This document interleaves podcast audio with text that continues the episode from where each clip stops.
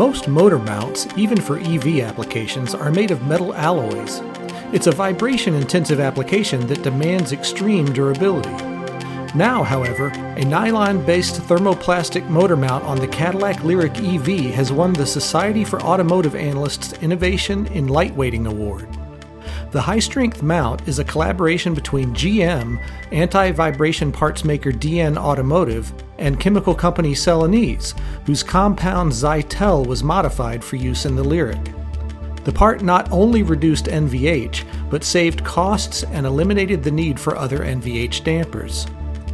The result was a Lyriq that was lauded by reviewers for its interior quiet despite the high frequency vibrations generated by EV motors. SAA judges lauded the simplicity of the solution and said to expect more formerly steel and aluminum parts to be made of plastic in future vehicles. For SAE International, I'm Chris Clonts, and that's an Eye on Engineering.